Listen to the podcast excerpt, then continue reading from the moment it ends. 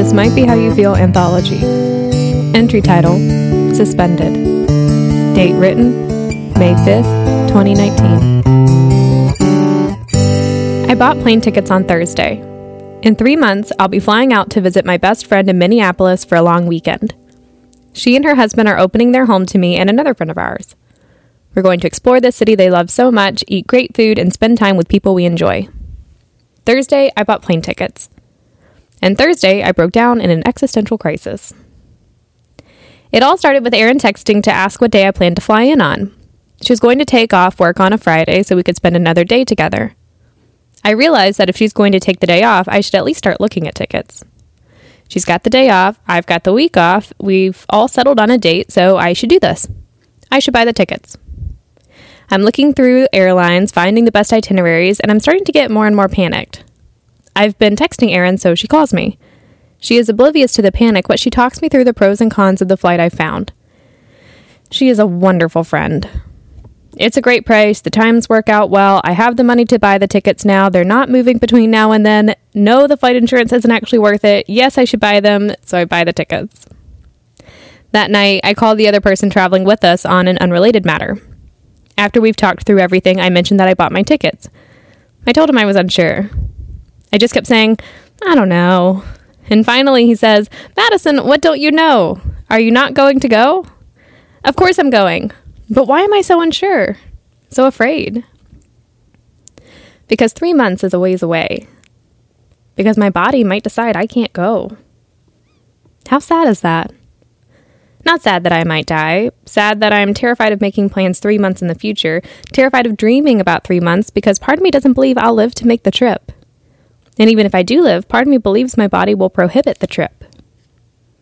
It's not that I'm worried about the financial investment. If I'm dead, I won't care about the $250 I paid for the tickets, and I'm sure Delta will be happy to have the money regardless. No, I'm afraid to let myself hope and get excited about the trip because if my body doesn't let me go, I'll be devastated. It won't have been the first time it happened. I'm tired of looking forward to something and having it forcefully ripped from my desperate clutching fingers. It doesn't matter how tightly I hold, I'm never strong enough. And my fingers always betray me. I've adopted this, if it happens, cool. If not, oh well, persona. I kind of shrug one shoulder and look carefree and unaffected, but inside I am most definitely not.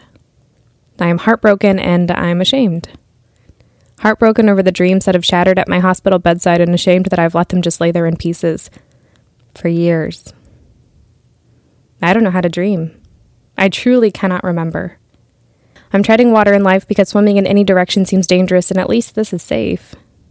And I'd rather just be safe. I don't know if you understand. It's not been just one dream. Every single dream I've had for my life have died as many times as I almost have. When I was growing up, there was a time I wanted to have three children. Doctors have now advised me against getting pregnant. There is a high probability I would not survive.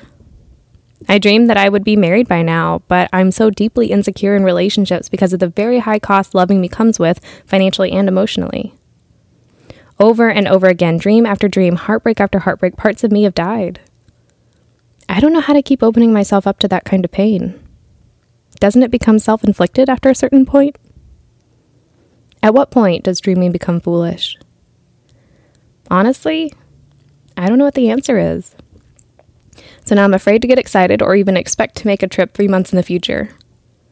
Beyond that, I have nothing. No vision for my life. There's nothing I hope to attain or achieve, no milestones I hope to make it to, no one I hope to be. Looking forward, it's all just a cloudy haze. There's not a light, no direction. I've always had a path before me. Now I'm just taking a step when I can see the ground beneath me, and even then, it's just a small shovel in some direction. I'm never far from where I am. Illness keeps me suspended. In time, in life. Where do I go from here? How do I live? Entry written and voiced by Madison Darling. Music written and played by Dixon Darling. Next entry Insecure.